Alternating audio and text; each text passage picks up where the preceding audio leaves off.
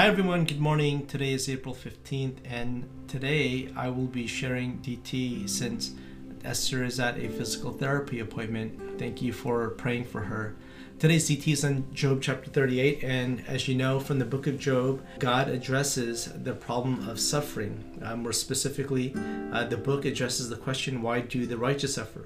Now, no one complains when a wicked person suffers or if someone is suffering for being unwise, but there are goodwill people out there who live moral lives. Some even love God uh, with all their hearts and are sacrificial.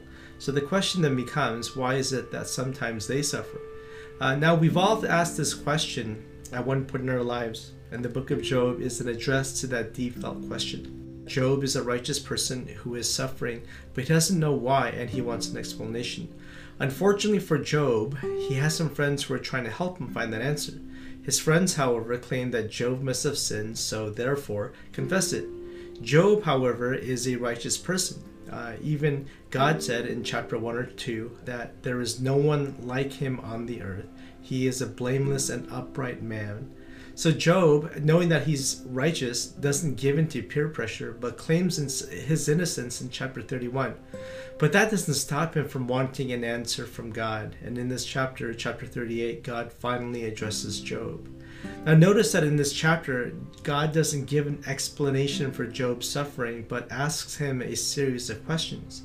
When I did my DT, I actually tried to answer these questions. God asks, uh, where were you when dot dot dot or have you commanded dot dot dot or have you entered dot dot dot or do you know dot dot dot?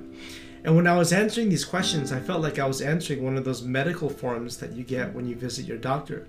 Do you have dot dot dot? Have you ever dot dot dot? And the answer is no no no no no now, these questions are obviously rhetorical questions. In other words, God is not trying to get answers or information from Job, but he's trying to remind him of who he is. God reorients Job and wants him to see that his knowledge and power are limited. And now, through this line of questioning, God reminds Job that he can't do the things that God does or doesn't know the things that God knows.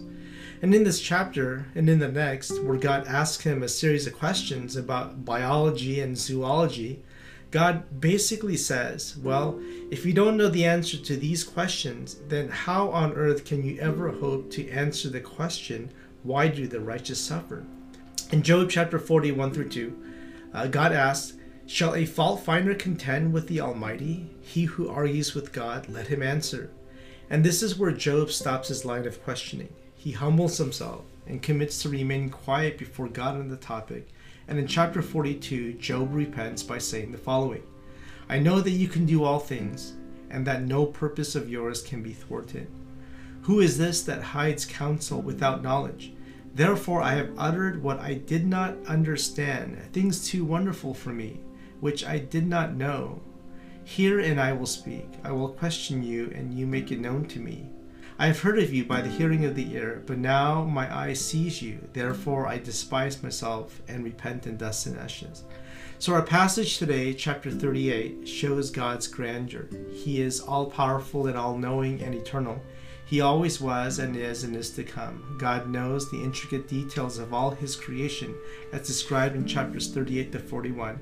God knows the very details of our lives and claims that he knows how to best lead us. So let's think about that. The Almighty God knows how to lead us. Instead of questioning Him, we should trust Him.